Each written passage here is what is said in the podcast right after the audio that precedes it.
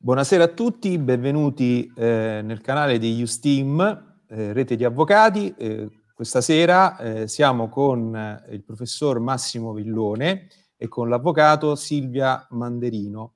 Parleremo di realtà e attuazione della democrazia costituzionale in Italia. Silvia, eh, a te la parola, introduci e poi passerai tu la parola al professor Villone. Grazie. Grazie Mario. Buonasera a tutti. Oggi continuiamo quella che eh, è un'iniziativa dei giuristi democratici che abbiamo avviato venerdì 30 ottobre con eh, la lezione della dottoressa San Lorenzo sul diritto al processo del lavoro. Oggi parliamo di diritto costituzionale e ci entriamo dentro, però si fa per dire ci entriamo, perché il diritto costituzionale accompagna sempre ogni settore del nostro diritto. E lo facciamo proprio con eh, Massimo Villone, professore emerito di diritto costituzionale all'Università Federico II di Napoli, è stato senatore della Repubblica in alcune legislature e in quel contesto a lungo presidente della Commissione Affari Costituzionali oggi presidente del Coordinamento per la Democrazia Costituzionale. Abbiamo dato questo titolo, Realtà e attuazione della democrazia costituzionale in Italia, perché sentivamo delle necessità dovute al fatto che forse eh, mai come prima la Costituzione italiana eh, assume un ruolo importante, non soltanto in ordine alla sua attuazione, peraltro poco presa in considerazione, ma proprio perché eh, il suo ruolo è importante nella, nella correlazione con quanto sta avvenendo, soprattutto negli ultimi anni, soprattutto in quest'anno che possiamo anche denominare l'anno del Covid-19. E stiamo toccando con mano eh, una cosa che io ritengo fondamentale, cioè mai come prima abbiamo sotto gli occhi il baluardo democratico, quello dato dalla Costituzione italiana che non solo garantisce diritti e dispone doveri, ma garantisce l'esercizio dei poteri dentro un perimetro preciso nel quale si possono e si debbono muovere gli organi che trovano disciplina nel nostro testo. E allora quanto è reale l'attuazione della Costituzione italiana. E io pongo già dei punti eh, di valutazione sui quali eh, chiederemo al professor Villone di approfondire. Partirei innanzitutto dall'ultimo recente eh, avvenimento, cioè il referendum costituzionale che si è svolto a settembre scorso, comunemente chiamato il referendum sul taglio del Parlamento e che ha avuto un esito eh, favorevole in relazione alla modifica di tre norme della Costituzione, gli articoli 56, 57 e 59.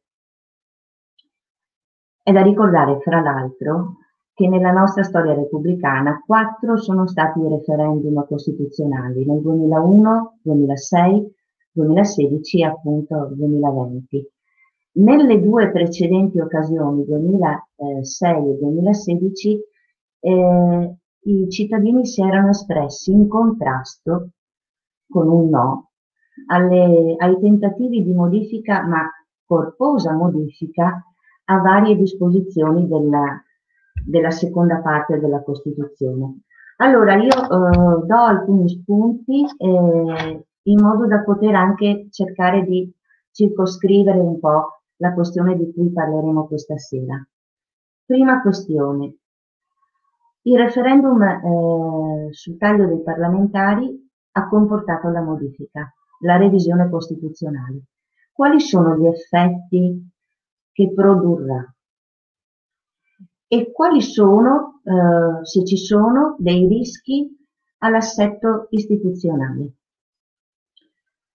Inoltre, eh, Diciamo così, la questione è fondamentale anche per quanto riguarda ulteriori revisioni, perché sono già state incardinate nelle commissioni parlamentari proposte di revisione che dovrebbero adeguarsi a questo esito referendario.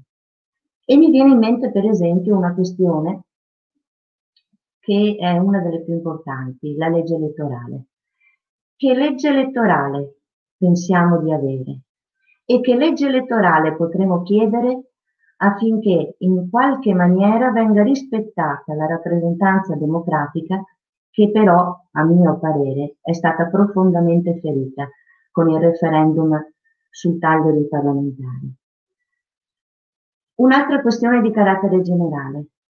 Eh, la revisione costituzionale sembra diventato lo strumento preferito delle forze politiche rappresentate in Parlamento, le quali invece che intervenire per consentire l'attuazione della Costituzione, per adeguare il nostro sistema ai principi costituzionali, per far sì che per esempio vengano attuati in concreto disposizioni che riguardano i rapporti tra lo Stato e i suoi cittadini, penso all'articolo 32 per esempio, che è in voga in quest'ultimo periodo, all'articolo 33, all'articolo 41 della Costituzione. Invece che far questo, scelgono la strada contraria, la via breve, cioè modificare la Costituzione per adeguarla ad un sistema diverso. Invece che adeguare il sistema legislativo ordinario alla Costituzione, agiscono nella maniera opposta. E quindi dal punto di vista dei cittadini, che peraltro si sono organizzati ogni volta che c'è stata eh, una, una proposta referendaria, comunque una legge costituzionale soggetta a referendum costituzionale, dovrebbero o comunque potrebbero nella stessa maniera riuscire a organizzarsi proprio per poter ottenere anche l'attuazione di alcune norme. Penso per esempio all'articolo 49 della Costituzione sui partiti, ma penso anche a norme fondamentali come l'articolo 138, articolo che disciplinando la procedura e l'iter di revisione costituzionale forse meriterebbe di essere rafforzato, in modo da consentire la messa in sicurezza della Costituzione ogni volta che ci sono tentativi di stravolgerne il contenuto. E infine un'ultima questione che certamente non è ultima, anzi in questo momento sta prendendo eh, piede in maniera particolarmente significativa. La questione dell'autonomia differenziata. Autonomia differenziata che è diventata la parola magica da circa tre anni, o se vogliamo la colonna sonora, del comportamento di alcune regioni nei confronti e nei rapporti con lo Stato centrale. Se quella forma di autonomia differenziata, che consiste poi nella attuazione dell'articolo 116 della Costituzione, dovesse prendere la piega eh, rispetto alle iniziative che abbiamo visto in questi ultimi, soprattutto due anni, avanzate da tre regioni del nord, Veneto, Lombardia ed Emilia Romagna, Beh, eh, un pensiero lo si potrebbe fare in ordine a quello che è il principio, uno dei principi fondamentali del nostro ordinamento, il principio della, dell'unità nazionale, che potrebbe essere messo in discussione, ma potrebbe anche accadere che in un paese come il nostro, dove le disuguaglianze sociali sono profonde e ormai evidenti, eh, potrebbe accadere anche di dover fare i conti con disuguaglianze concretizzate nel fatto che riguardano cittadini della penisola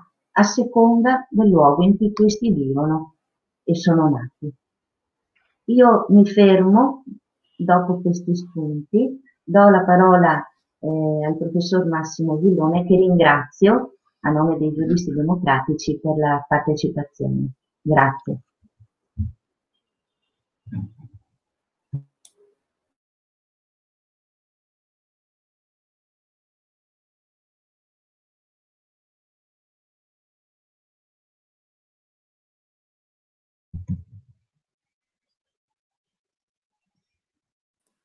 Massimo, chiedo scusa, professore. Ehm, sono... Dovrebbe attivare... No, ecco, adesso sì. Eh, adesso si è attivato. Allora, buonasera a tutti, grazie Silvia, grazie per l'invito a partecipare a questa riunione. Eh, ci sono molte cose di cui parlare, io condivido la tua, eh, diciamo, la tua scaletta che mi pare rifletta eh, esattamente lo stato dell'arte, quello che sta oggi eh, accadendo, perché eh, tu hai giustamente detto la Costituzione è un baluardo, ma eh, lo è ehm, in quanto se ed in quanto, come dire, questo baluardo vive nelle, nelle istituzioni, quindi quello che accade e quello che sta accadendo e che è accaduto e che forse accadrà, poi è la misura dell'effettività del dettato costituzionale delle garanzie che la Costituzione offre.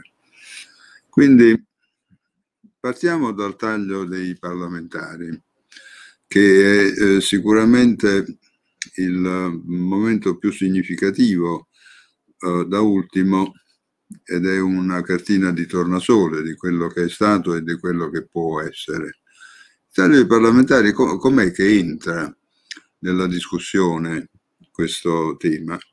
Eh, noi innanzitutto troviamo nel programma, nel cosiddetto contratto di governo uh, stipulato tra il Movimento 5 Stelle e la Lega, il governo giallo-verde, diciamo, dove eh, si pone come una priorità e si pone come una priorità insieme ad altre eh, riforme, eh, tutte volte in realtà in qualche modo a ridefinire l'istituzione Parlamento ed il ruolo da essa svolto nell'architettura, nell'architettura costituzionale.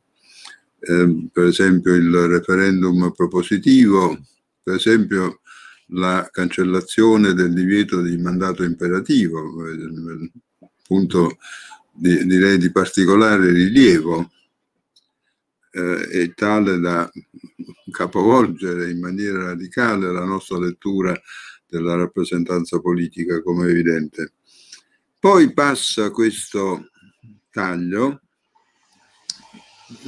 praticamente in termini appena attenuati, io la metterei in questo modo, nel uh, programma del governo giallo-rosso, cioè nell'accordo di governo tra uh, Movimento 5 Stelle e Partito Democratico. La differenza è essenzialmente nel fatto che si accompagna a questa uh, riforma l'idea che de- ci debbano essere dei correttivi per riequilibrare, quindi non si assume la riforma come un bene in sé, anzi diciamo che già nell'accordo di governo si comprende che c'è una sorta di valutazione negativa, si considera una cattiva riforma se vogliamo, che va dentro il programma sotto la spinta evidente del Movimento 5 Stelle, però si parla di correttivi necessari che avrebbero dovuto camminare in simultanea rispetto al taglio dei parlamentari. Una cattiva riforma che eh, però arriva a compimento senza i correttivi, perché appunto nel referendum, come sappiamo, è stata votata, è stata definitivamente conclusa la fase procedimentale, diciamo, di formazione e adesso il taglio dei parlamentari è uh, la norma vigente, la Costituzione vigente che sarà ovviamente produttiva di effetti dal partire dalla prossima uh, legislatura. Che, uh, noi siamo, io sono stato fra quelli che hanno scelto di opporsi a questo taglio eh, non tutti i costituzionalisti, devo dire, eh, né tutta la sinistra stata, sono stati eh, su questa posizione. Io penso che abbiano sbagliato. Gli argomenti che sono stati portati, io li voglio rapidamente richiamare perché è bene capire da che cosa siamo partiti e dove ci può portare tutto questo. Gli argomenti erano Inizialmente, come forse molti ricordano, quello della, uh, del risparmio di spesa, l'argomento dei costi, un argomento, se vogliamo, un po' miserabile perché non si possono valutare le istituzioni sulla base di un parametro di costi, tra l'altro adducendo costi palesemente fuori di ogni ragionevole misura. In realtà qui quello che ha fatto i conti più precisi è Carlo Cottarelli con il suo osservatorio sui conti pubblici italiani. Cottarelli è personaggio che non, che non gode delle mie simpatie, diciamo, oltre se non in una misura molto ridotta per altre ragioni che poi eh, incroceremo più tardi, ma su questo certamente i conti li ha fatti bene, ha misurato che il risparmio annuale molto lontano dai 500 milioni eh, che qualcuno ha, ha argomentato fosse in prospettiva il beneficio, non supera secondo i conti veri, i 57-58 milioni all'anno. La ragione di questo è che nei bilanci di Camera e Senato il costo degli eletti è in realtà la voce minore, perché gran parte del costo dell'istituzione Parlamento, che assomma circa un miliardo e mezzo fra Camera e Senato annualmente, è dato dal, uh, dai servizi, dal personale, uh, dal, dalla manutenzione degli immobili, da tutto ciò che è necessario al funzionamento dell'istituzione. Il costo degli eletti sarà all'incirca un quarto poco più del totale delle spese. E quindi da qui la uh, similitudine che ha fatto, che ha avuto una certa fortuna, il taglio dei parlamentari per un caffè all'anno per ogni italiano, perché tutto sommato se fate i conti 57 milioni di risparmio annuale, 60 milioni di italiani, eh, siamo sul, sui 95 centesimi all'anno di risparmio, quindi siamo un po' sotto il caffè non si arriva solo, nemmeno a cappuccino, proprio siamo lontani a cappuccino. E quindi il costo è stato a un certo punto, nel, nel, proprio nel dibattito che ha seguito il referendum, l'abbiamo visto scomparire come argomento. Ne sono rimasti invece altri due. Uno eh, è quello della rappresentanza, un argomento paradossale, diciamo, l'argomento è siccome sono meno rappresentano meglio, che già di per sé si dimostra un, un, un'acrobazia concettuale piuttosto ardita, e uno è quello dell'efficienza. Essendo meno lavorano meglio i parlamentari. E allora potremmo un attimo guardare un po' dentro. Ah no, non ne dimenticavo uno, comunque sono troppi. Ecco, i nostri parlamentari comunque sono troppi, perché gli altri paesi ne hanno di meno, noi saremmo in ipotesi, secondo questa uh, teoria, quelli che in Europa ne hanno, e nel mondo addirittura qualcuno dice ne hanno di più. Cosa del tutto, del tutto falsa, perché se uno va a guardare veramente poi quanti siamo e, e come siamo rappresentati rispetto ad altri paesi, vediamo che siamo nel peggiore dei casi in una media. Eh, dipende da come si fanno i conti, come sempre, perché se io prendo il totale dei parlamentari italiani, che sono tutti elettivi, e, e, e commisuro il, in paragone il numero ad un altro paese in cui una Camera elettiva e, e una non lo è, e però il paragone lo faccio con la sola Camera elettiva, è chiaro che no, così non funziona eh, tipico caso, il, il, paragone con la Francia. No? La Francia ha due camere, ha una camera bassa e una camera alta, ha un Senato che non è direttamente elettivo e quindi qualcuno fa il paragone tra l'intero nostro eh, Parlamento e la sola Assemblea nazionale francese. E così è chiaro che non funziona. Se invece assommiamo la Camera bassa alla Camera alta in Francia, perché anche la Camera alta, pur non direttamente elettiva, è comunque rappresentativa di qualcosa, allora vediamo che totale dei nostri parlamentari è 945, il totale della Francia è 925, quindi siamo proprio lì, a un passo, diciamo, no? siamo praticamente allineati. Per non parlare della Gran Bretagna, dove se contiamo la Camera alta, quello dei Lords, in aggiunta alla Camera Bassa arriviamo a 1400 parlamentari e anche i, i Lords sono al loro, al loro modo rappresentativi e soprattutto costano, non è che sono gratuiti i Lords, quindi anche lì eh, bisogna andare a fare i conti nel modo giusto. Per esempio i paragoni fatti con gli Stati Uniti, dice, ma vedete negli Stati Uniti hanno soltanto 100 senatori e noi ne, avremmo, ne, ne abbiamo 300, più di 315 con i senatori a vita, come ovvio.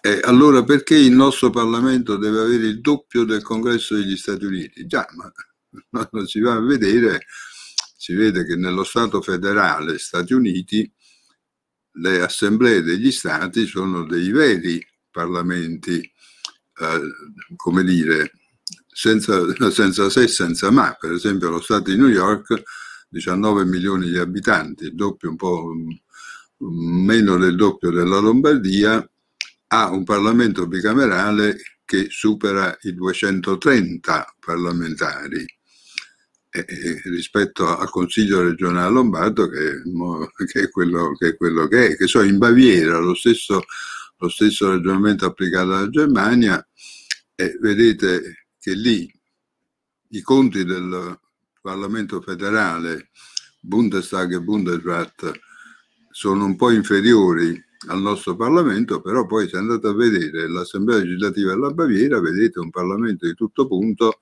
che arriva a qualcosa come 180 parlamentari.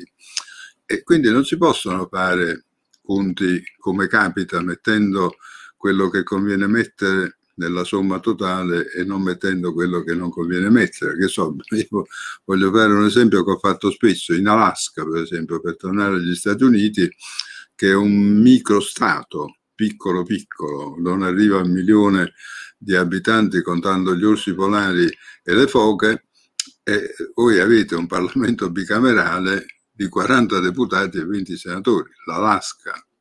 Quindi non, questa storia che noi avremmo avuto chissà quanti parlamentari di più è una storia che non regge. È rimasto invece il discorso della rappresentanza e dell'efficienza. Nel, sulla rappresentanza arriverò poi perché coinvolge come ovvio la legge elettorale, ma vediamo il discorso dell'efficienza. Meno parlamentari funzionano meglio. E beh, ma non è detto che sia così, anzi se uno va a guardare da vicino vede che non è così. Per esempio prendiamo, prendiamo il Senato, che è l'esempio più, che si tocca diciamo più immediatamente con mano, no? la riduzione a 200 rende eh, molto, molto visibile il, il tema. Dov'è che noi ci rendiamo conto che ci può essere un problema di efficienza? Lo vediamo so, soprattutto nelle commissioni. E questo per esempio è un profilo che non sempre si è colto, perché eh, quando si pensa al Parlamento istintivamente si pensa all'aula, ma non si coglie che gran parte del lavoro parlamentare si svolge nelle commissioni. Gran parte del confronto reale tra maggioranza e opposizione, la ricerca di soluzioni condivise, le mediazioni, si svolgono in commissione perché la commissione è il luogo diciamo, che non è esposto immediatamente alla, alla, ai, sui, ai riflettori della pubblica opinione e quindi consente un confronto diciamo, meno immediatamente eh, combattuto, meno, meno, meno necessariamente e, e formalmente eh, di contrasto tra due schieramenti contrapposti. Allora, qual è il problema di funzionamento delle commissioni? Il problema è molto semplice, che essendo le commissioni per dettato costituzionale eh, della stessa composizione dell'Assemblea, ed è ovvio che sia così, perché se no il lavoro della commissione non, dire, non, non è coerente con quello che poi l'Assemblea tende a produrre nel rapporto maggioranza-opposizione, quindi ci deve essere lo stesso equilibrio per il dettato costituzionale e perché è oggettivamente necessario. Che cosa succede? Che quando c'è una maggioranza ragionevole, diciamo in assemblea, che so, 15-20 deputati, uh, 7, 8, 10 senatori, che sono una maggioranza relativamente comoda, e questa maggioranza, tradotta nei numeri più piccoli della, della Commissione, significa un margine di, di, eh, diciamo, per la maggioranza rispetto all'opposizione di uno, di due.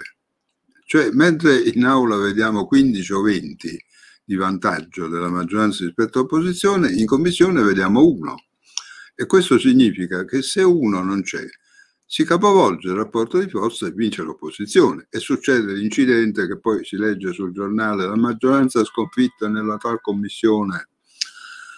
Allora, quando, quando si ha una piccola forza politica, in, in, coalizione, come normalmente accade, generalmente c'è qualche piccola forza politica in, in coalizione di maggioranza, essendo questa piccola forza politica rappresentata, che so, da 3, 4, 5 deputati, 2, 3 senatori, è costretta a mettere lo stesso parlamentare in più commissioni, perché le commissioni sono 14.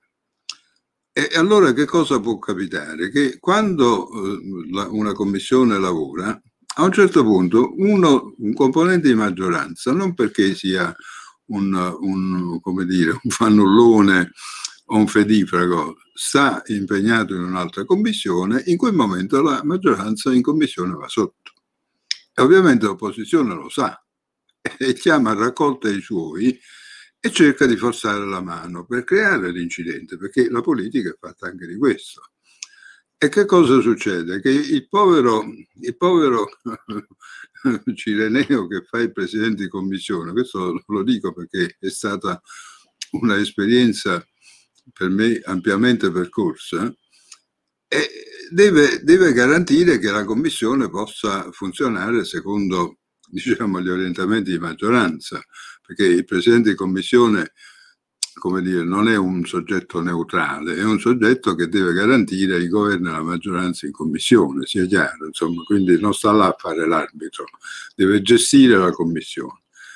Allora io Presidente so che in quel momento la maggioranza non c'è, perché c'è Tizio che sta in un'altra commissione. Partono telefonate drammatiche, vieni subito, perché qui se si vota si va sotto. E quello molla la commissione se può io, Presidente, guardo con la coda dell'occhio se vedo la punta della sua scarpa che entra nella mia stanza, nella stanza della commissione. Appena, appena entra, io metto in votazione. E così recupero la maggioranza, se va tutto bene. Se non funziona, invece, si crea incidente, perché ovviamente l'opposizione non è che me lo fa fare così cercherà di fare, che so, ritira tutti gli emendamenti, eh, ritira tutti gli iscritti a parlare, cerca di forzare la mano per giungere alla, alla situazione.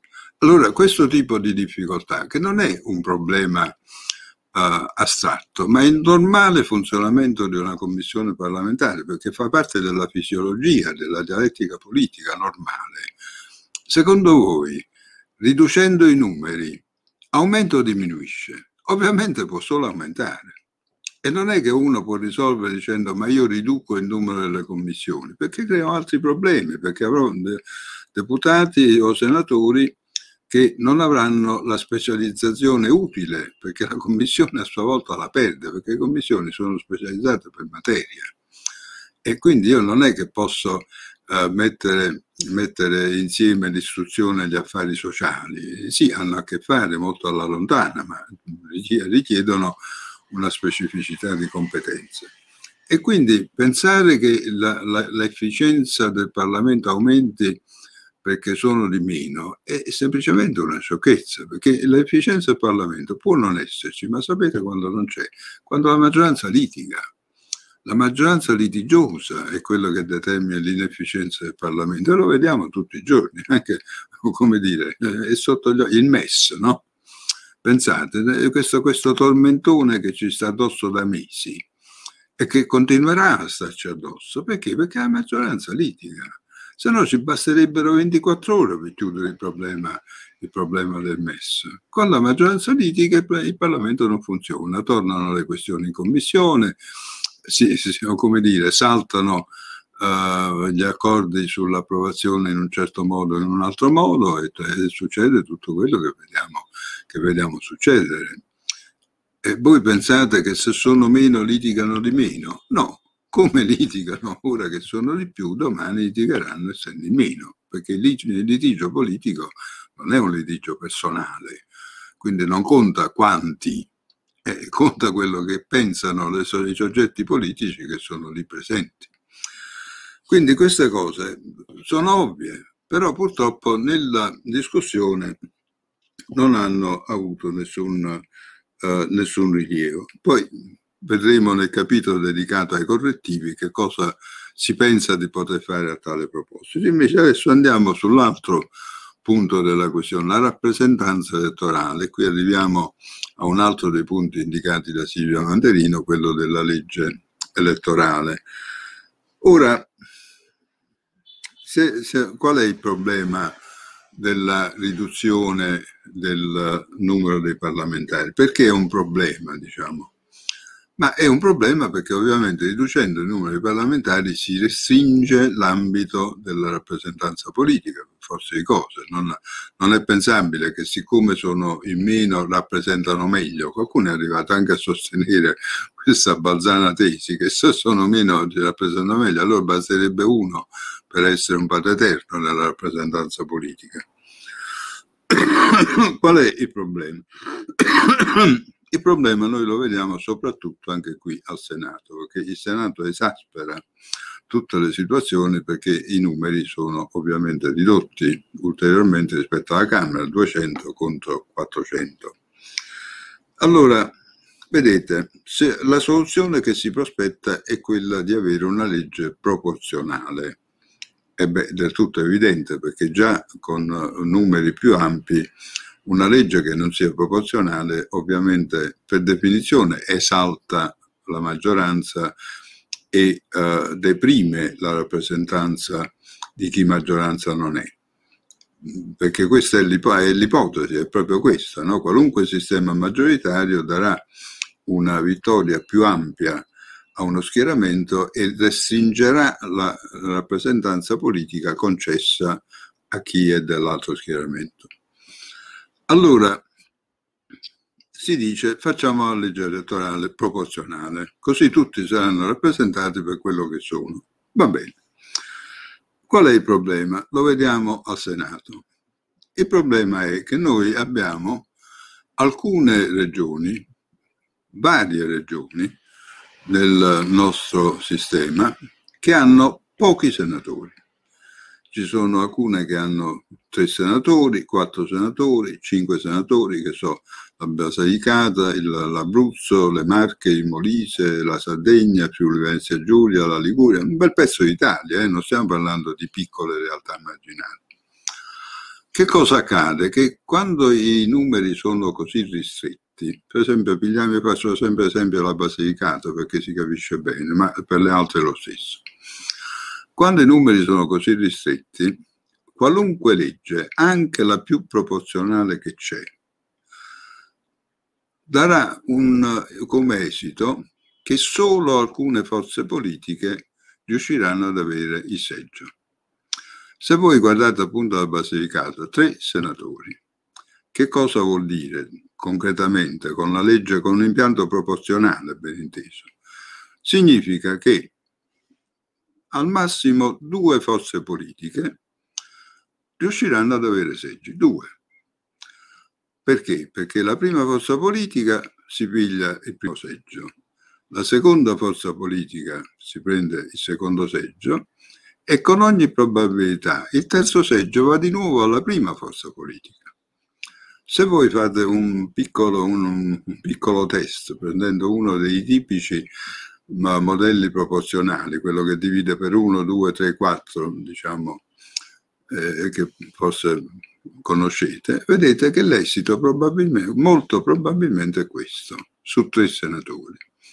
Su quattro senatori potreste avere lo stesso due, forse, probabilmente tre forze politiche, su cinque, tre, forse quattro forze politiche, ma non è sicuro.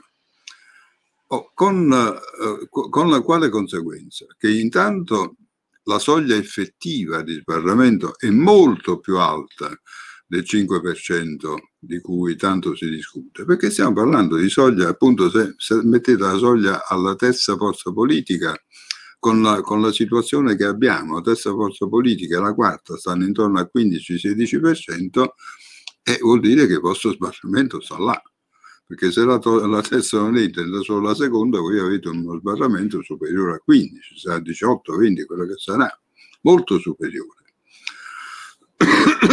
questo, questo, qualunque sia, ripeto, il sistema elettorale, anche con il sistema proporzionale.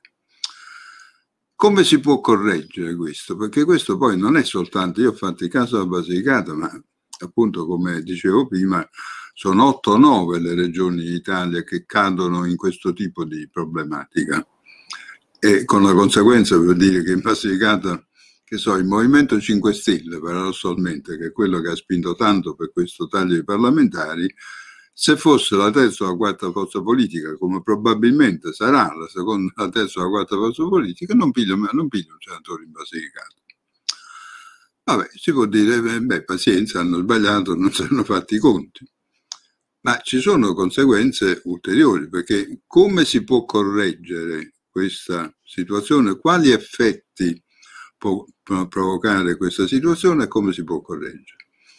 Beh, intanto un effetto di rappresentanza a macchia di leopardo, perché è chiaro che certi territori saranno eh, ben, meglio rappresentati, in certi territori il diritto al voto di una quota consistente di cittadini sarà sostanzialmente azzerato perché comunque non ci arrivano ad avere un proprio rappresentante. E addirittura la composizione del Senato rispetto alla composizione della Camera potrebbe essere diversa perché alcune forze saranno presenti al Senato ma non nella Camera, nella Camera dei Deputati ma non nel Senato. Con un problema evidente in termini a quel punto di efficienza di sistema perché può darsi che avendo composizioni diverse diventi più difficile la gestione della maggioranza di governo e quindi conseguenze come vedete a cascata. Come si può correggere? E qua c'è una proposta, tra l'altro in campo, una proposta che è stata presentata ed è fra quelle eh, che sono, che, sono, eh, che sono in discussione e che vengono presentate come eh, possibili correttivi. E abbiamo, eh, vediamo, vediamo, è la, l'atto, l'atto Camera 2238 2238 a firma di Fornaro ed altri, eh, che cosa dice? Vuole correggere questa, uh, questa condizione, questa situazione passando dalla base elettorale regionale che oggi è prescritta per il Senato, tutto questo appunto che ho descritto finora, è a Costituzione invariata con la base elettorale regionale, perché il voto è circoscritto nella regione, perciò la Basilicata vota, come dire, votano i lucani per i senatori della Basilicata. Oggi, allora si dice, però siccome c'è questo problema quando i numeri sono bassi, per superare questa difficoltà che facciamo? Facciamo le circoscrizioni elettorali per il Senato su base circoscrizionale, cioè con delle circoscrizioni pluriregionali, pluriregionali cioè allarghiamo la dimensione territoriale entro la quale si esercita il diritto di voto, in modo che non sono più tre, ma magari diventano sei, sette, otto uh, i uh, parlamentari da eleggere. e questo sembra risolvere il problema. E da un punto di vista numerico, puramente numerico, è anche una risposta. Ma come funziona di fatto questa, uh, questa proposta, questa ipotesi? Ma come posso fare una circoscrizione pluriregionale? E in realtà la posso fare in un modo soltanto, che io prendo una regione piccola, la affetto, ne prendo una fetta e la attacco a una regione più grande. Per esempio, prendo la Basilicata, la taglio a metà, mezza Basilicata la aggrego alla Puglia e mezza Basilicata la aggrego alla Calabria. E così rimpolpo un po' i numeri e non ho il problema. Eh già, però la domanda vera qual è? È vero che io in questo modo risolvo la difficoltà sotto il profilo puramente numerico. Ma cosa devo andare a vedere? Che cosa mi devo chiedere? Mi devo chiedere se le elettrici e gli elettori della Basilicata riusciranno o no poi domani ad eleggere un loro rappresentante? E se mi pongo questa domanda, la risposta è probabilmente no. Perché? Perché io prendo un pezzo della regione, lo aggrego a una realtà più grande, ma quel pezzo che io aggrego rimane minoritario nell'ambito di quella realtà nuova che io vado a creare artificialmente come dimensione territoriale del voto. E quando si andrà a votare, per esempio con una lista o con un voto a lista e preferenza, e a questo punto chi è che, chi è che riesce a, a, ad afferrare la rappresentanza? Ovviamente quelli che sono di più, non certo quelli che sono di meno. Vedete, il problema si è già posto per quanto riguarda le elezioni europee, perché noi abbiamo una circoscrizione che mette insieme Sicilia e Sardegna e c'è da sempre un lamento dei sardi, che sono ovviamente meno di un terzo degli, degli abitanti della Sicilia, come è evidente, no? e, e, che lamentano di non riuscire a portare un sardo nel Parlamento europeo, perché li eleggono i siciliani. E questa è la stessa situazione, tal quale si riprodurrebbe con la circoscrizione pluriregionale nei casi che vi ho indicato e quindi non in un caso marginale in cui si dice beh vabbè ma succede che eh no, sarebbe un bel pezzo d'Italia con una considerevole distorsione della rappresentanza parlamentare, della capacità rappresentativa del Parlamento. E quindi noi avremmo, una, noi avremmo questo paradosso, che da, oggi, prima del taglio, la Basilicata aveva sette senatori, con il taglio ne ha tre, con la correzione del taglio ne avrebbe zero. Di fatto non riuscirebbe ad eleggerne nemmeno uno.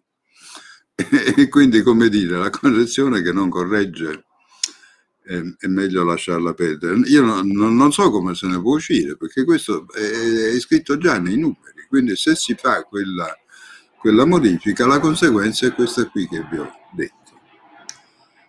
Eh, altre cose invece si possono in qualche modo ottenere, per esempio la scelta del proporzionale, che sembra essere maturata nell'ambito delle forze politiche certamente sarebbe utile, infatti ho fatto un, un'audizione uh, alla Camera in cui uh, mi sono espresso favorevolmente su questo punto, ma bisogna intendersi eh, su, su, che, su, come poi si, si fa vivere questo proporzionale in particolare sul metodo di votazione. Qui nasce il problema delle preferenze. Anzi no, nasce un problema ormai anche sulla scelta del proporzionale perché c'è una forza politica, come forse sapete, Italia Viva, che ha cominciato a dire proporzionale non, non ci va. Tanto bene, sta in realtà ritornando sulla posizione del maggioritario. Questo per un motivo molto semplice, che in una piccola forza politica nell'ambito di una coalizione, la scelta del maggioritario è più conveniente perché consente a quella forza politica di essere il voto decisivo, il swing vote, come lo definirebbero gli inglesi, eh, che consente alla coalizione di vincere sulla coalizione contrapposta. Allora, se uno ha questa, eh, questo strumento in mano, eh, ovviamente conviene che lo usi nella trattativa, per cui, che so, ha il 3%, dico a caso il 3%, non perché qualcuno oggi con nei, nei sondaggi il 3%, ma contratta posti per il 6%, proprio perché ha il voto decisivo. E quindi non sappiamo in realtà in questo momento non è nemmeno chiaro se questa scelta del proporzionale va avanti, va avanti oppure no. In ogni caso c'è il problema del come si vota anche andando su un'opzione proporzionale, cioè se eh, accedere o no all'ipotesi di una preferenza, di un meccanismo di lista e preferenza. E la preferenza presenta molti, molti elementi sicuramente discutibili, censurabili, Però quale altro sistema può garantire di recuperare la scelta del rappresentante da parte del rappresentato che è il punto che ha veramente portato al degrado dell'istituzione del Parlamento parlamentare, dell'istituzione del Parlamento che noi oggi conosciamo. Noi oggi abbiamo un Parlamento che tutto è meno che veramente rappresentativo, perlomeno è avvertito come non rappresentativo perché è un Parlamento di nominati, non di eletti, perché eh, con i meccanismi delle liste bloccate noi siamo arrivati ad avere, come dire, un peso assolutamente preponderante delle oligarchie di partito sulla scelta dei parlamentari. E ne vediamo gli effetti ancora oggi, cioè gli equilibri politici del Parlamento attuale, quello in carica, sono stati determinati dalla scelta dei candidati nel momento dell'elezione. Eh, basta guardare. E allora, per, come si esce? Come si esce da, questo, da questa situazione? Probabilmente quello è un meccanismo che non si, non si riesce ad evitare, cioè bisogna accettare eh, eh, quello, quello, che il buono e, e, il meno buono, perché certamente la, la preferenza può portare difficoltà eh, e anche rischi. Noi abbiamo avuto anche un, un, un, dei risvolti referendari su questo, su questo punto, però d'altra parte l'alternativa sarebbe un meccanismo in qualche modo di collegio che presenterebbe a sua volta altri, altre difficoltà, altri problemi. Questa è una discussione che doveva in qualche modo precedere il taglio dei parlamentari e così era stabilito nella, nell'accordo di governo, eh, governo giallo, l'accordo giallo-rosso. Però purtroppo non è andata così. Non è andato così perché si è arrivati al taglio sotto ricatto. Io non so come altro definire la situazione perché in realtà si è fatto uno scambio sostanzialmente tra la eh, la nascita del governo giallorosso e il taglio dei parlamentari, o diciamo la sopravvivenza diciamo, del governo giallorosso e il taglio dei parlamentari. Che poi ci sia stato veramente il guadagno che si sperava da parte di chi spingeva per averlo subito, a prescindere, o se invece non sia addirittura in prospettiva la mossa che può determinare il definitivo tramonto del Movimento 5 Stelle, perché con, con la situazione attuale, con lo scenario di taglio, il Movimento 5 Stelle porterà in Parlamento una manciata di, di parlamentari al prossimo giro elettorale, vabbè, ma questo fa parte di valutazioni politiche che ognuno può fare per sé. Quello che conta invece è capire che questa strategia che si mette in campo, che si vorrebbe mettere in campo, è in realtà una strategia che, che di riduzione del danno, perché probabilmente il, danno fatto con i tagli parlamentari in qualche misura non è recuperabile. Si può attenuare, si può ridurre, si può appunto con, con soprattutto con, con, il sistema elettorale, si può in qualche modo temperare eh, diciamo, la portata più di maggior, maggiormente lesiva, per esempio per raggiungere ancora un argomento facendo un meccanismo di recupero dei resti su base nazionale che diventerebbe possibile laddove si superasse la base elettorale del Senato, oggi prescritta, però non basterebbe a recuperare la capacità rappresentativa perduta per effetto del taglio. Questo è il motivo per cui alcuni, una parte di noi si è eh, orientata convintamente contro contro il taglio e, e, ed ha ritenuto, e per quanto mi riguarda tuttora ritiene, che sia stato sbagliato votare sì nella, nel, confronto, nel confronto referendario. Altre ipotesi che sono in campo, vediamo, vediamo ancora, eh, per esempio sul, sul, sul, sul punto dell'efficienza Uh, guardando alle commissioni, che come vi ho detto è un, un punto di particolare eh, rilievo. E qui eh, c'è una riflessione in campo che però ancora non è emersa, diciamo, in una mh, uh, specifica uh, progettualità. Cioè, ci sono delle audizioni in corso, io ne ho una il 12 novembre alla, in, in videoconferenza con la Camera dei Deputati, in cui si sta cercando appunto di capire eh, se si può agire sul, sullo scenario delle commissioni e come si può agire sullo scenario delle commissioni. Uh, ci sono ipotesi in realtà uh, di intervento sui regolamenti parlamentari, una, una, riflessione, una riflessione in corso, um, una ipotesi di cui un po' si parla, un po' no, è quella di applicare alla Camera le modifiche del regolamento Senato approvate in fine della precedente legislatura che miravano a cambiare, a limitare i cambi di casacca, i transfughi, i, i voltagabbana, non so come li vogliamo chiamare. Questa è una proposta che ad alcuni piace molto perché eh, si illudono che in questo modo, per una parte, si andrebbe a, a eh, come dire, a consolidare lo scenario parlamentare e poi per, un, per una parte una quota, diciamo, vede bene questa, questo limite ai cambi di casacca perché lo considera propedeutico alla cancellazione del divieto di mandato imperativo.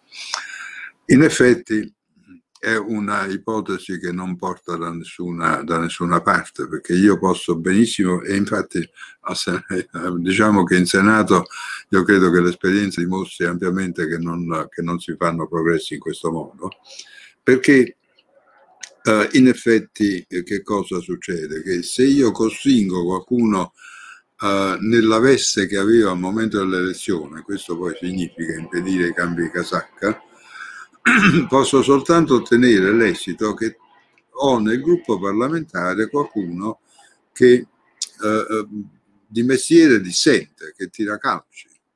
E badate che, come sempre accade in questi casi, non conviene mai tenersi il nemico in casa, molto meglio che uno, uno così se ne vada, perché se no, paradossalmente, quello non se ne va, rimane nel gruppo, probabilmente mi costringerà prima o poi ad espellerlo perché, perché, come dire, è un problema, è un, è un problema che, ehm, di, di, gestione del gruppo parlamentare che certamente consente la dialettica interna, ma non può consentire l'opposizione sistematica all'interno. E quindi perché a quel punto non, non regge più diciamo, l'unità del gruppo eh, parlamentare. E quindi questo è una, uno scenario nel quale secondo me non, non si faranno non si faranno progressi a meno che non si voglia veramente attaccare, come vorrebbero i 5 Stelle, perché ce l'hanno nel loro programma, il, uh, il pilastro del divieto di mandato imperativo, cosa alla quale io però sono contrarissimo, perché diciamo, è nella storia, è, nella, è una delle ragioni della nascita dei parlamenti moderni. Non, non, non, non è pensabile che il parlamentare sia una, una sorta di calzone di bottega che sta lì a eseguire gli ordini. È vero che nel DNA del, dei, dei 5 Stelle ci sta questa cosa per cui altri ordinano ai parlamentari, la piattaforma Rousseau, per capirsi, quello che devono fare. Hanno questa idea della rappresentanza politica come rappresentanza di volontà e non come rappresentanza di interessi, secondo la classica uh, distinzione ma non, non, è, non, è, cosa che si possa accettare e tra l'altro non è cosa che funzioni perché anche l'esperienza proprio dei 5 Stelle sta dimostrando che è una cosa, uno scenario che non regge. Altre ipotesi di eh, correzione attraverso, di, eh, attraverso, i regolamenti si possono fare, per esempio io stesso ho fatto una proposta di, eh, di riduzione del problema delle navette parlamentari, l'andata avanti e dietro tra Camera e Senato, eh, a, quindi a Costituzione invariata solo attraverso i regolamenti parlamentari, con la proposta di un percorso che potrebbe, eh, diciamo, chiudere la, uh, la, navetta dopo il primo passaggio rispetto a un testo approvato e quindi con uh, una riduzione uh, a, un, a, tempi molto, molto minori. Però, come dicevo prima, queste cose succedono quando c'è un litigio di maggioranza e quindi qualunque sia il meccanismo che si mette in atto, eh, si accorciano, si dà la possibilità di accorciare i tempi, ma non è affatto detto che i tempi si accorcino davvero, perché poi se il litigio in maggioranza c'è, ovviamente si bloccherà qualunque ipotesi che, di, eh, di, procedura volta ad accelerare i tempi del lavoro eh, parlamentare.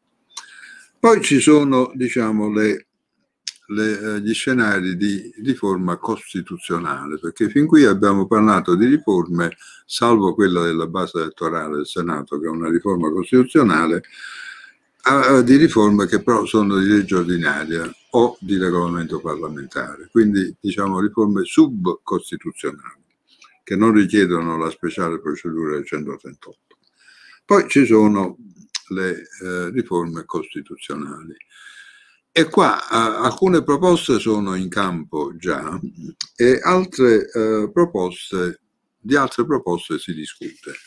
Per esempio negli ultimi tempi, come si è detto, cioè, ci sarà una proposta del PD di, una, uh, di, di riforme costituzionali, io dico sono proposte vintage queste PD perché si parla della sfiducia costruttiva, si parla eh, eh, delle, della, delle, Camere riunite, della, ehm, sono, sono, sono, cose che lasciano il tempo che trovano, onestamente. Insomma, io non capisco che si voglia fare uno sforzo per dare l'impressione che si facciano progressi, però sfidu- parlare di sfiducia costruttiva in, una, in un contesto nel quale le crisi sono state quasi tutte extraparlamentari, cioè per dimissioni volontarie, salvo due, quelle di Prodi e un'altra mezza per una mancata fiducia iniziale alla fine degli anni Ottanta. Per il resto tutte le crisi sono state extraparlamentari. E, è chiaro che non, non è, se uno poi vede dove c'è la crisi extra, la, sfiducia costruttiva, cioè in Germania, perché nasce lì, nemmeno lì ha avuto chissà quali attuazioni. È un istituto che secondo, secondo una fede, io credo che sia proprio una sorta di fede, no? come essere cristiani oppure, oppure, eh, oppure musulmani, insomma, c'è chi crede che la sfiducia costruttiva stabilizzi il sistema. Boh. E diciamo, e diciamo pure che sia così. Uh, io mi chiedo se alla fine non funzionerebbe al contrario pure qui, perché per esempio se c'è una sfiducia costruttiva, una cosa che non si potrà fare, questo l'ho, l'ho detto a qualche amico che la sostiene, a qualche collega che la sostiene, è che non si potrà più porre una questione di fiducia, sarà inutile, perché se si pone una questione di fiducia, ma ovviamente non c'è il meccanismo della sfiducia costruttiva, che significa eh, sfiducia con contemporanea elezione di un sostituto alla, di, alla, carica di Presidente del Consiglio, siccome la questione di fiducia questo non, non, dà, allora non serve a niente, perché se anche io la perdo, io governo la perdo, però non me ne vado a casa, quindi non ho più la deterrenza che si porta appresso la questione di fiducia. Quindi io perdo la questione di fiducia, che oggi, è lo, oggi com'è, com'è, è lo strumento diciamo, più incisivo che, che il governo ha per gestire la maggioranza. Perché molto spesso la questione di fiducia non è che serve contro l'opposizione, serve per mettere in ordine, per mettere in linea una maggioranza un po' riottosa. E allora io prendo la questione di fiducia, la, la sfiducia costruttiva perché mi consolida il governo, però poi levo al governo quello che oggi è il suo strumento principale di governo della maggioranza in Parlamento. A questo punto dovrei avere una serie di correzioni ulteriori che, come dire, mettono l'agenda parlamentare nelle mani del governo, perché sennò come, come faccio a riparare il danno fatto dalla sfiducia costruttiva? E, e però eh, pare che la sfiducia costruttiva sia la risposta a tutti, a tutti i nostri problemi.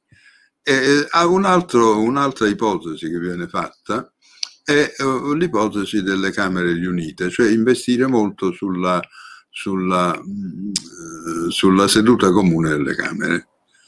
Boh, sì, questo può, può, può far riparare, come dire, risparmiare un po' di tempo, mettiamola, mettiamola così, ma che sia anche questo uno strumento dal quale ricavare una, un consolidamento dell'edificio uh, istituzionale, francamente non direi, perché non è, eh, non è, che uno dice, beh, la seduta comune ci stanno 400 parlamentari e 200 senatori, vincono i parlamentari a 200, 200 a 0, non funziona mica così, perché ovviamente noi avremo un, una contrapposizione maggioranza-opposizione nella Camera e nel Senato.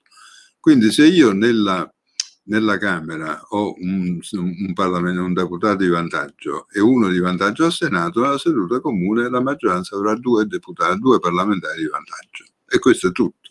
No, non è che chissà che succede.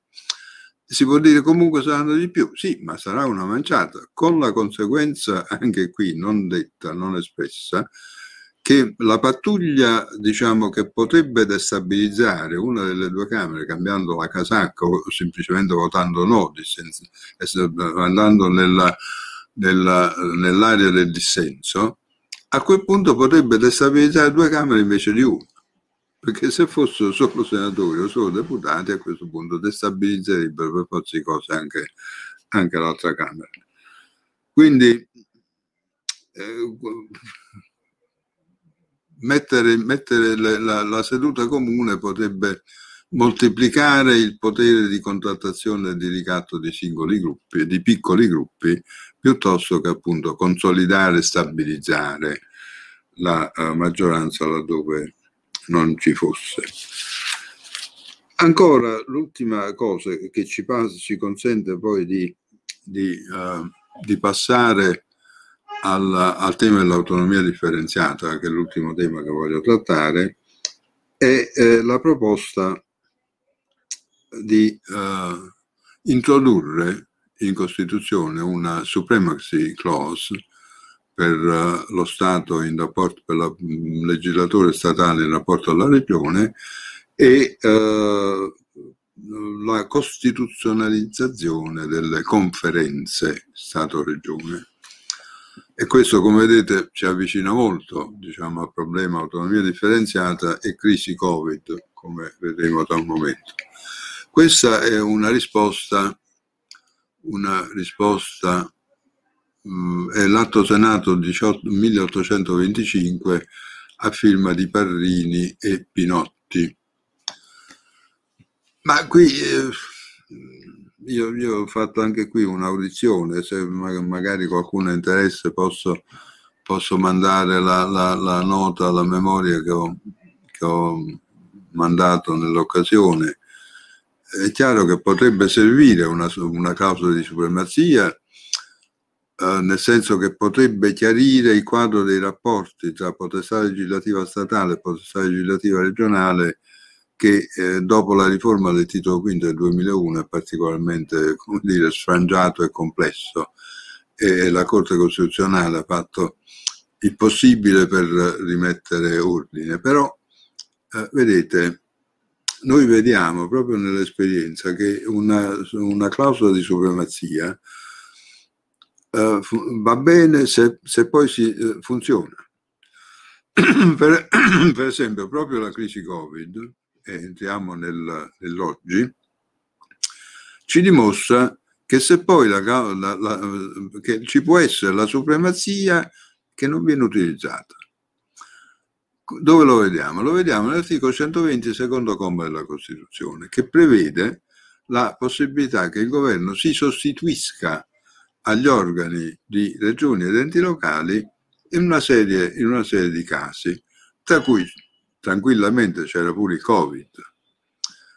Ha usato il governo questo potere di sostituzione? No.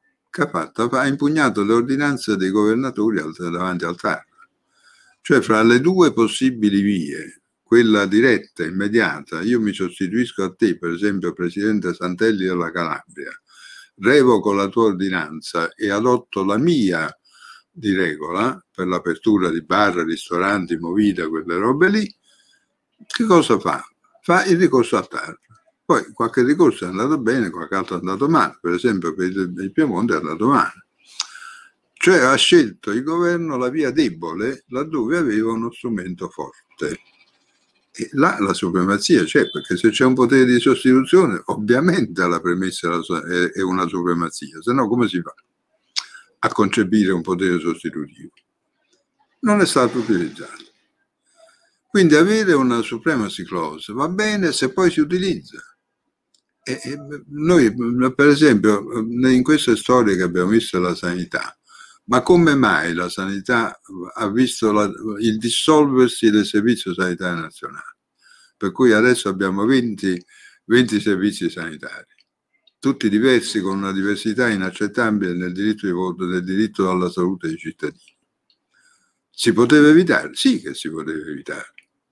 Eh, si poteva evitare, bastava azionare con decisione lo strumento delle leggi di principio che certamente lo Stato ha anche per quanto riguarda l'organizzazione sanitaria. L'ha fatto? No. E allora ci vogliamo, ci vogliamo meravigliare che adesso eh, diciamo, è una sorta di mosaico con, con, tanti tasselli fatti ognuno a suo modo. E quindi quello, quello che noi vediamo è, è che eh, questa eh, è la tendenza del sistema, purtroppo a un indebolimento dello Stato centrale e eh, lo vediamo anche nell'altra parte di questo disegno di legge eh, costituzionale che vi ho citato, il 1825, che è la costituzionalizzazione delle conferenze. Noi abbiamo visto in questa esperienza Covid un larghissimo uso delle conferenze perché il governo ha investito nell'esperienza Covid tutto sulla concertazione tra esecutivi, mettendo ai margini il Parlamento usando il DPCM, il decreto del Presidente del Consiglio dei Ministri, ha contrattato nelle sedi appunto della concertazione con le autonomie, in particolare con i governatori regionali. Salvo l'ultimo DPCM dove ha cambiato indirizzo per fortuna, ma fino adesso è stato, è stato così. E questa cosa è, è stata un, un pesante investimento proprio sulle conferenze Vedete, la cosa non, non nasce oggi, perché il, le conferenze Stato-Regioni sono l'espressione più tipica della realtà politica istituzionale che viene a valle del titolo V, della riforma del titolo V del 2001. Già allora, io allora ero ancora in Parlamento nei primi anni della riforma, eh, dopo la riforma quando veniva in Parlamento qualcosa con il timbro delle conferenze Stato-Regioni, si sapeva che non si poteva toccare, perché era frutto di un'intesa. E in effetti la stessa Corte Costituzionale ha molto stessato il meccanismo dell'intesa. Ha cercato di dare un complessivo equilibrio, però non ha mai detto capo, lo Stato centrale prevale e basta. Questo la non lo dice né probabilmente lo può dire. E allora costituzionalizzare le conferenze può, eh, come dire, sbilanciare ancora di più questo equilibrio che è già in questo, in questo senso, creando il pericolo di avere, eh, io così l'ho definita, proprio una terza Camera paralegislativa in cui in realtà si contrattano i contenuti delle regole che poi vengono recepiti dalla Camera formalmente legislativa che è Parlamento. Un po' quello che appunto, come vi dicevo, succedeva già prima, solo che adesso potrebbe diventare una sorta, una sorta di, di uh, una, una, realtà, diciamo, uh, definita costituzionalmente, stabilita nella stessa Costituzione facendo la solita audizione, infatti, in Senato su questa cosa, io mi sono trovato a discutere di questa possibilità, di questo disegno di legge 1825. Ho detto sì al Senato, alla, alla, alla causa di supremazia, perché eh, male non può fare, al massimo non serve, al massimo non la usano e quindi rimane tamquam non esset. E ho detto attenzione sulla costituzionalizzazione delle conferenze, perché là se semplicemente la inserite nel titolo quinto così com'è, c'è un grosso rischio che diventi proprio la terza Camera paralegislativa. Infatti ho suggerito di dare a, questa, a queste conferenze una posizione costituzionale analoga a quella del CNEL facendo, facendo una sorta di eh, organo di consulenza. Ovviamente questo andrebbe malissimo ai governatori, che se, semmai devo augurarmi che non leggano queste cose mie perché sennò mi mandano i sicari, perché per loro invece la conferenza è il migliore dei sistemi, perché preferiscono addirittura alla composizione mista del Senato, per arrivare a un altro tema del bicameralismo non più paritario, che preferiscono, dicevo, alla composizione mista del Senato perché ovviamente è, la, è il luogo dove loro sono direttamente in prima persona ed esclusivamente titolari del potere di trattativa. E quindi per loro è molto meglio stare in una conferenza Stato-Regione a contattare con il governo piuttosto che non avere qualche qualcuno rappresentante della regione in Senato che si sperde in mezzo ad altre 180 o 170 persone.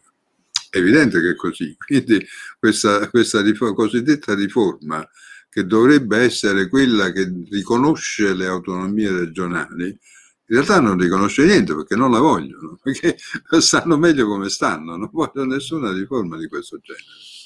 Ma eh, vabbè, questo non, posso, non è politicamente corretto dirlo, che devo dire. E qui vediamo appunto gli elementi che ci, che ci dicono come, come il paese si stia frantumando in qualche modo, che è quello che io purtroppo devo dire vedo di fronte, di fronte a me. Ed è questo lo strumento principale con cui questo sta accadendo è l'autonomia differenziata. Autonomia differenziata perché questa è una storia che nasce nel 2018 con un accordo tra il governo giallo-verde e uh, no, no, scusate, tra il governo di centrosinistra dall'epoca in carica che era uh, che, con il sottosegretario uh, Bressa e tre regioni che sono il Veneto, la Lombardia e l'Emilia Romagna. Un, accordo che non, un preaccordo che non doveva essere mai stipulato perché in effetti quel governo a quattro giorni dal voto, era il 28 febbraio del 2018, era un governo senza fiducia che avrebbe dovuto occuparsi soltanto di ordinaria amministrazione. E quel preaccordo tutto era meno che ordinaria amministrazione. Quindi fu, ci fu un, una grossa rottura di prassi che poi molti mesi dopo Bonaccini riconobbe eh, dicendo noi abbiamo fatto una forzatura perché volevamo vincolare quelli che venivano dopo. Proprio lo dice così, papale, papale, in questi termini. Ovviamente mai avrebbe dovuto, insomma, un uomo delle istituzioni ragionare così, però. E allora da lì è partita questa storia che è passata attraverso il governo giallo-verde in cui viene assunta come priorità l'autonomia differenziata palesemente sotto la spinta della Lega, è passata nel governo giallorosso in termini di continuità ancora sotto la spinta della Lega senza nessuna resistenza, devo dire, da parte del PD, perché il PD era parte del disegno originario e il PD non ha mai avuto nessun momento di argine sull'autonomia differenziata perché con Bonaccini, presidente dell'Emilia Romagna, c'è stato dentro dal primo, dal primo momento. Eh, che cosa si vuole? Qui noi troviamo due, la metto in breve, due concezioni dell'Italia che si scontrano. Una è una concezione che scommette sull'Italia che deve essere divisa e una che scommette sull'Italia che deve essere unita. Perché l'Italia deve essere divisa? Perché l'Italia non si può permettere, come dire, di uh, l'eguaglianza delle due parti del paese che la compongono, il nord e il sud. Non ci sono soldi per tutti, mettiamola così, mettiamola diciamolo proprio in termini brutali, e quindi bisogna mettere le risorse che ci sono sulla parte del paese che può correre di più e può, come dire, uh, essere competitiva in Europa e nel mondo. Vedete, questa, questa uh, concezione, la locomotiva del nord, voi la trovate in tutte, le, in tutte le fasi di questa discussione sul regionalismo differenziato. E, e, la trovate da ultimo in uno scritto del 2 ottobre del 2020, quindi di qualche giorno fa, di Galli e Gottardo, che sono due economisti della Cattolica e uh, sono mh, uh, da parte dello, dell'Osservatorio Conti Pubblici Italiani di Cottarelli, un, un, un, un saggio che si chiama La mancata convergenza del mezzogiorno, trasferimenti pubblici, investimenti e qualità delle istituzioni. La tesi di fondo è che il mezzogiorno ha sempre avuto più soldi di quelli che ha avuto il nord, che questi soldi sono stati letteralmente buttati e che non, può, non è utile investire risorse nel mezzogiorno perché la qualità delle istituzioni del mezzogiorno non è all'altezza dell'utilizzo efficiente delle risorse pubbliche. Questa è grosso modo una, una versione vestita in maniera elegante di tutti i luoghi comuni sul mezzogiorno che reggono la storia dell'autonomia, del regionalismo differenziato. Tenete conto che questa è l'ultima cosa che vi cito, ma ci sono uh, altri economisti di chiara fama che in passato l'hanno sostenuto, uh, in effetti fanno capo ad alcune, um, ad alcune analisi delle risorse pubbliche che hanno pure un, un fondamento diciamo in, in, strutture, in strutture formalmente pubbliche e si contrappongono invece a quelle che sono le analisi del, dell'Agenzia per la coesione e eh, dei conti pubblici territoriali che attestano una realtà contraria, cioè che il Sud è stato sempre sottofinanziato rispetto al Nord. Quindi ci sono due concezioni, una che dice bene che, che il paese sia diviso, se no non ce la facciamo. L'altra che dice, la seconda, no, il paese deve essere unito perché la scommessa la vince il nord soltanto se è insieme al sud, questa è la tesi Svimez, la tesi dei conti pubblici territoriali, queste due concezioni, filosofie completamente contrapposte, sono quelle che reggono la questione del regionalismo differenziato. Quindi non è una cosuccia. Su questo cade il Covid.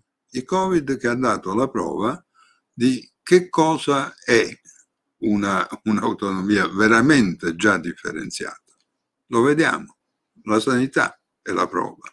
Cosa è in termini di diritti, cosa è in termini di eguaglianza, cosa è in termini di Costituzione, perché è chiaro che significa stracciare la Costituzione. Rendiamoci conto che questo, che questo il pericolo che va davanti, questa cosa, c'è non più del 30 settembre scorso, il ministro Boccia è andato in commissione bicamerale per le, per le questioni regionali sostenendo la sua proposta di legge quadro che è una proposta debolissima perché la legge quadro che lui ritiene possa ingabbiare il processo di autonomia differenziata non può bloccare le intese approvate con legge da parte delle Camere a maggioranza assoluta dei componenti, perché la legge quadro è una legge ordinaria, quindi non ha nessuna forza di resistenza particolare nella gerarchia delle fonti, come, dicono, come diremmo noi giuristi. Quindi qualunque intesa eh, approvata con legge eh, ordinaria, con legge rinforzata, maggioranza assoluta su proposte e su iniziative della Regione, può fare una carta a saccio di qualunque, qualunque legge quadro di boccia, tranquillamente. E non c'è modo di, eh, di, eh, dire, di opporsi a questo. Boccia lo sa. Perché continua a dire che la legge quadro è una soluzione? Non lo so. Io non, non lo, lo, dico da mesi, aspetto ancora una risposta da Boccia. Poi dice che eh, la risposta invece sono i LEP, i livelli essenziali di prestazioni, che sono l'articolo 117, secondo comma non sono i LEP, perché i LEP non sono una garanzia di eguaglianza, sono un argine contro l'eccesso di diseguaglianze e non impediscono la regionalizzazione di asset fondamentali all'unità del paese, per esempio la scuola. No, ci sono molti, a partire, a partire da me, e, e, e praticamente quasi tutti i professori italiani, che dicono che la scuola non si deve regionalizzare perché attiene all'identità della Repubblica. Io credo che sia assolutamente così. I LEP non impedirebbero affatto la regionalizzazione integrale della scuola, perché i LEP hanno a che fare solo con la, la distribuzione delle, de, delle, risorse e la, il livello di servizio. Ma quel livello di servizio può essere erogato in qualunque organizzazione del servizio. È chiaro? E quindi io posso regionalizzare la scuola dal primo mattone fino all'ultimo, purché poi il servizio sia garantito secondo certi standard ma non sono gli standard che mi impediscono di, di regionalizzare, è la convinzione che quella, quell'asset non va regionalizzato. E lo stesso vale per le autostrade, lo stesso per i porti, lo stesso per gli aeroporti, lo stesso per le ferrovie, tutte cose che si chiede di regionalizzare. Noi non avremmo l'autostrada del sole se, se le cose che vuole Zaia e, no, e non, non, non, lontano da lui Bonaccini fossero, eh, fossero state vigenti all'epoca. Non avremmo le frecce rosse, beh, già, già così com'è le frecce rosse sotto, sotto Salerno non parlano, non, non hanno dove camminare. E quindi, come dire, è già accaduto, diciamo così. E questa, questa è la realtà del paese. Allora ci sono due filosofie in campo. Due filosofie in campo e non c'è una forza politica che si oppone davvero a che la, la, la, l'Italia si frantumi. E anzi è significativo l'ultimo punto, che è, questo, poi con questo chiudo. Il centrodestra si è messo d'accordo su uno scambio per cui la Lega ottiene l'autonomia differenziata, che rimane il pallino della Lega, in particolare di quella parte della Lega che fa capo al nord-est, Zai e compagni, ma anche Salvini ovviamente sta con lui. E questo, questo per la Lega. La Meloni invece il presidenzialismo differenziato. L'autonomia di, uh, differenziata, il presidenzialismo con il presidente eletto direttamente. La, uh, la prima, uh, l'autonomia differenziata sarebbe la divisione, il presidente eletto direttamente l'unità e questo sarebbe a parte il fatto che Trump ci dimostra oggi che un presidente direttamente non è affatto necessariamente l'unità, ma può essere anche la divisione di un paese. Perché dipende da come è fatto il paese, da come è diviso il paese, se un presidente eletto direttamente è espressione strettamente di una maggioranza o dell'intero paese. Comunque questo è, già c'è un, un, un progetto politico articolato e condiviso e se i, i, dire, i sondaggi di oggi venissero, venissero confermati, questo è un progetto che la prossima maggioranza porterebbe avanti. E veniamo all'ultimo punto, perché io penso, come diceva Silvia, che in realtà oggi l'unica vera riforma della Costituzione è mettere in sicurezza la Costituzione, perché noi abbiamo tutti i guai che abbiamo, perché la Costituzione non è sottratta alla dialettica delle maggioranze, non della maggioranza opposizione, no, delle singole maggioranze che dispongono della Costituzione e che possono essere sotto ricatto di una parte della maggioranza, come è stato per il taglio dei parlamentari. Quello è stato, né più né meno. E questo si può avere soltanto irrigidendo ulteriormente l'articolo 138 alzando i quorum. Ci stanno già delle riforme, tra l'altro delle proposte di riforma, c'è una, una proposta di riforma firmata anche dall'ineffabile Ceccanti, insomma, quindi il, il, il, come dire, i costituzionalisti di riferimento nell'altra legislatura, peraltro sedicesima legislatura, atto Senato 1428, che parlava di portare al 60% come soglia minima l'approvazione della legge di revisione della Costituzione. Poi ci sono state tante nel tempo le proposte di mettere in sicurezza la Costituzione, a partire da Mattarello, che fu da allora chiaro che c'era un pericolo. Eppure da allora nessuno, anzi c'era qualcuno di autorevolmente autorevolissima voce di sinistra che diceva, non voglio dire chi è, se la faccio gossip, che eh, la Costituzione italiana è troppo difficile da cambiare. Pensate un po', troppo difficile. E l'abbiamo visto. abbiamo visto che poi dal 2001 ognuno si è fatto la sua o ha cercato di farsi la sua Costituzione. Quindi questa sarebbe l'unica vera riforma e io aggiungerei un'altra cosa, una legge sui partiti politici, perché anche quello, eh, quella è l'unica via lunga, difficile, probabilmente ci vorrebbero una o due legislature minimo, ma non si rafforzano le istituzioni se non, come dire, attraverso le persone che, eh, con le cui gambe quelle istituzioni camminano. Quindi io non avrò mai un Parlamento forte, solido, qualificato, rappresentativo se non qualifico la rappresentanza. E non qualifico la rappresentanza fin quando gli eletti li scelgono i capi partito secondo criteri di fedeltà. E quindi ho bisogno di regole che garantiscono la democrazia, la partecipazione, consolidino i soggetti politici nei quali si matura come dire, la base della capacità rappresentativa di un Parlamento, attraverso la selezione di chi ci va. Quindi legge sui partiti, legge sul 138 e il resto dovremmo dimenticarcelo.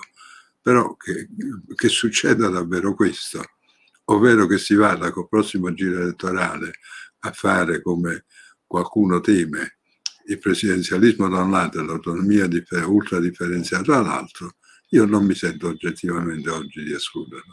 Vi ringrazio e vi saluto tutti. Grazie professor Grazie, grazie, grazie anche da parte mia. Grazie anche di aver fatto questo cenno alla, al tema de, diciamo, dei partiti politici, il tema secondo me fondamentale della democrazia interna dei partiti.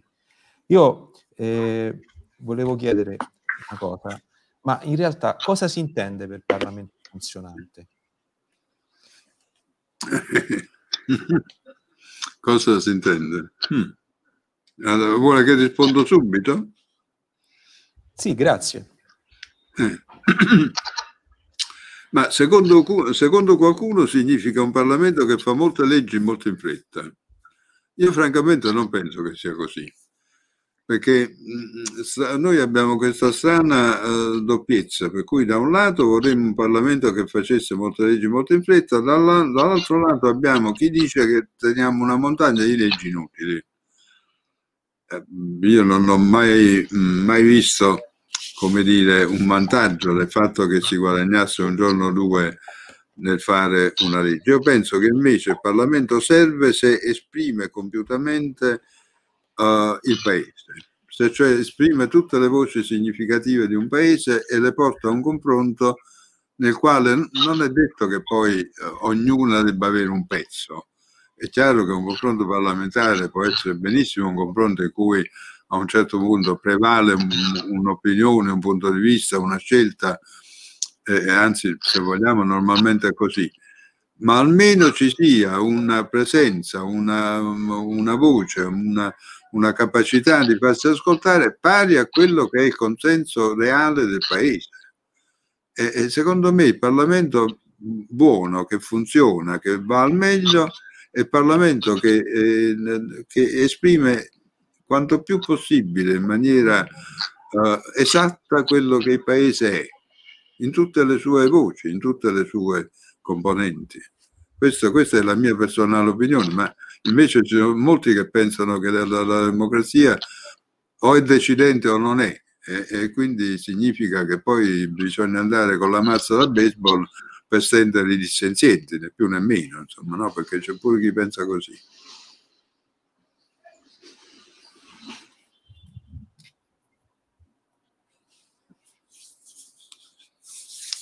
Vi ho uccisi tutti, di la verità, Silvia. Eh?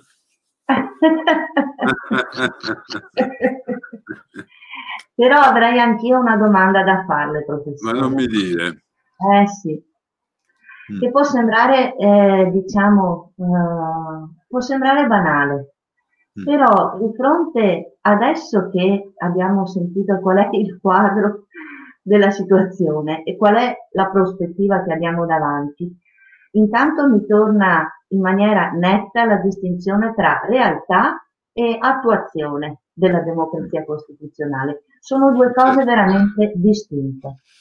Ma allora, di fronte a questo, eh, perché per esempio una campagna eh, culturale, soprattutto culturale, eh, non, non, la facciamo come cittadini, ma anche come associazioni, a cominciare dai giuristi democratici, tanto per dire, ma anche il coordinamento, una campagna perché la Costituzione entri davvero nelle aule scolastiche. Ma lo faccia già dall'inizio, intendo, almeno dalla scuola, eh, dalla, dalla media inferiore, così le persone che crescono in questo paese possano conoscere qual è l'enorme cucina che è contenuta in questo testo. Ma è certo che dov- dovremmo farlo, ma tu pensi che ci sia, che ci sia oggi la, un'atmosfera favorevole? Guarda, io sono abbastanza vecchio da ricordare eh, il tempo in cui la scuola non doveva occuparsi della Costituzione perché è la Costituzione dei comunisti. Guarda, non sto, non sto mica scherzando, sai.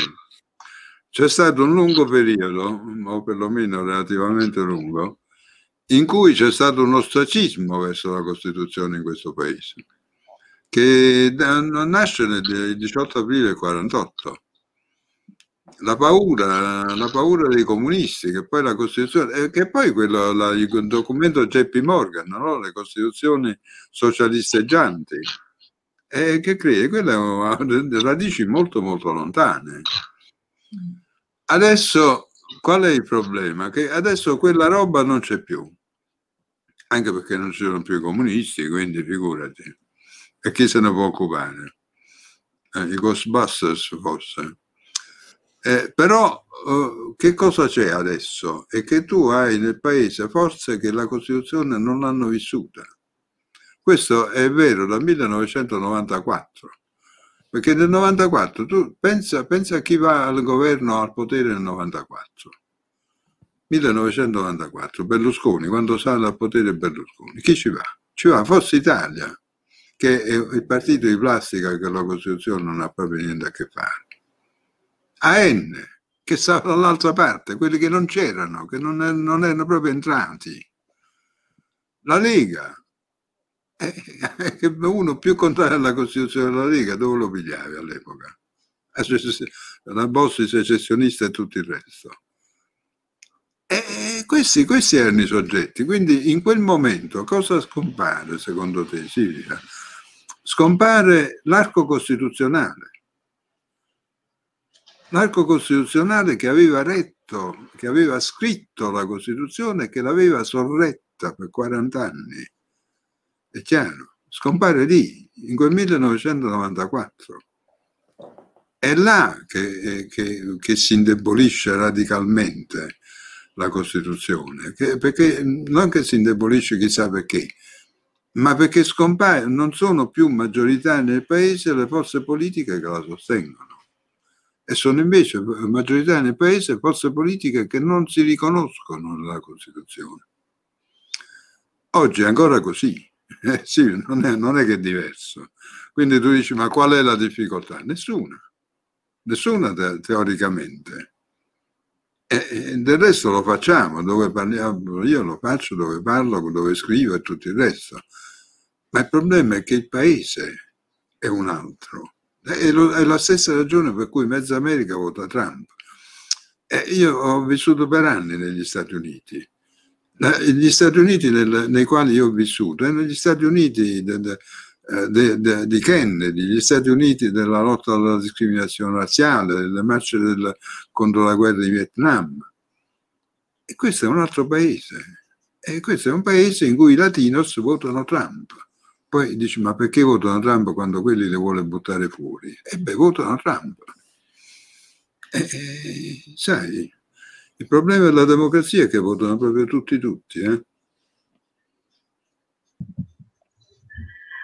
Eh, io non so se abbiamo ancora tempo. Eh, sono, sì, adesso sono... Senz'altro, se vuoi puoi ancora fare delle domande. Eh, Magari usciamo con un po' di ottimismo, usciamo con un po' di ottimismo. Perché qui noi abbiamo parlato di attuazione della democrazia costituzionale, però eh, l'impressione che, che, che, mi viene alla fine di questa eh, di quest'ora e mezza è che il percorso è veramente molto molto pericoloso e, e rischiamo veramente di vedere sbriciolata la Costituzione. E quindi, certo, è difficile adesso dire una parola di ottimismo dopo tutto quello che è stato detto fino, fino ad ora. Ma guarda, io, io, io, mi permetto di fare un commento. Io non mi, non mi chiedo proprio se sono ottimista o pessimista. Io faccio la differenza tra le cose che si devono fare e quelle che non si devono fare. Ehm, poi quello che è, la battaglia politica, è una cosa alla quale tu devi andare se ci credi. E poi la vinci o la perdi, e beh, puoi vincere e puoi perdere, non, non, è, non dipende tutto da te ma dipende da te se ci vuoi andare o no a fare la battaglia. E allora quella non, non, è, non, è, una scelta su cui essere pessimisti o no. O tu ritieni che la devi fare o ritieni che non la devi fare, o che non ti interessa, quello che vuoi. E, quindi per me non, è una domanda che non si pone onestamente, come non se, non la, non se la ponevano i nostri, i nostri nonni, i nostri padri quando andavano in guerra, quando andavano a fare la resistenza. Tu pensi che, si, che dicevano sono ottimista o pessimista? Per niente proprio. E se avessero ragionato così all'epoca, ma sai una cosa, la Costituzione non la scrivevano. Ci stava, ci stava ancora Umberto, ci stava. Eh, adesso sarebbe Filiberto, quel giovanotto che va da, danzando sotto le stelle, meno male, ringraziando il cielo. Che, non, che, che, che invece allora non si sono posti la domanda e hanno fatto quello che dovevano fare. Quindi la parola d'ordine è resistenza. Ma se vuoi, mettila così. Ma anche informazione. Anche quella è una parola d'ordine, informazione. Ah, certo, Informare tutti, ed essere informati. Con tutti gli addentellanti e tutte le cose connesse, come no? E io mica su questo è ovvio che è così. Tutto quello che serve, certo, tutto quello che è utile. Eh, volevo soltanto, siccome ho visto delle domande, ce n'è una in particolare che volevo eh, trasmettere al professor Villone, che è questa. È stato chiesto a quali criteri dovrebbe ispirarsi, secondo lei, la legge sui partiti. Quali a quale, aspetti, a qua, no, no, a quale non ho capito. A quale, a quali, a quali criteri dovrebbe ispirarsi la legge sui partiti, quali aspetti della vita dei partiti dovrebbe regolamentare? Guarda, guarda intanto posso, posso, dare a questo ascoltatore l'indicazione della proposta che nel 2006 presentai con Cesare Salvi, l'atto Senato 42 del 2006. E là trova tutta, tutta la disciplina. Là, le, le cose in breve, le cose da regolamentare sono sono ovviamente la, la, um, la democrazia interna, quindi una, una, definizione degli organi di governo del partito, la partecipazione eh, degli iscritti, i diritti degli iscritti. Io mm, adesso è tanto tempo che non faccio più vite di partito, ma quando facevo vite di partito mi ricordo che so, le convocazioni eh, arrivate non si sa bene dove, quando improvvisamente si sapeva che c'era una cosa che si doveva decidere è, è chiaro che quello è fatto per chi ha le informazioni al di dentro e, e non per l'iscritto che, che magari viene in questo modo messo fuori. E poi c'è un problema che è stato sempre in discussione, ecco, questo, e se ci debba essere una tutela giurisdizionale dei diritti degli iscritti, perché generalmente i partiti hanno sempre rifiutato la tutela giurisdizionale affidandola agli organi interni del partito che però con i partiti di oggi sono organi feudalizzati. Nella migliore ca- dei casi sono decisi, sono come dire, distribuiti per correnti e se c'è un, un, un cacicco prevalente stanno tutti in mano a lui gli organi di garanzia. Quindi adesso i diritti degli iscritti, oggi come oggi, non hanno nessuna efficace tutela. Questo bisogna dirlo. Non, allora quello sarebbe un punto, mettiamo una tutela giurisdizionale o no? Diamo all'iscritto il diritto di uscire dall'ordinamento partito e di chiedere a un giudice terzo imparziale mi stanno fregando, di, difendimi. Questa è, è, l'unica, è la vera, secondo me, il vero nodo della discussione che dovremmo affrontare.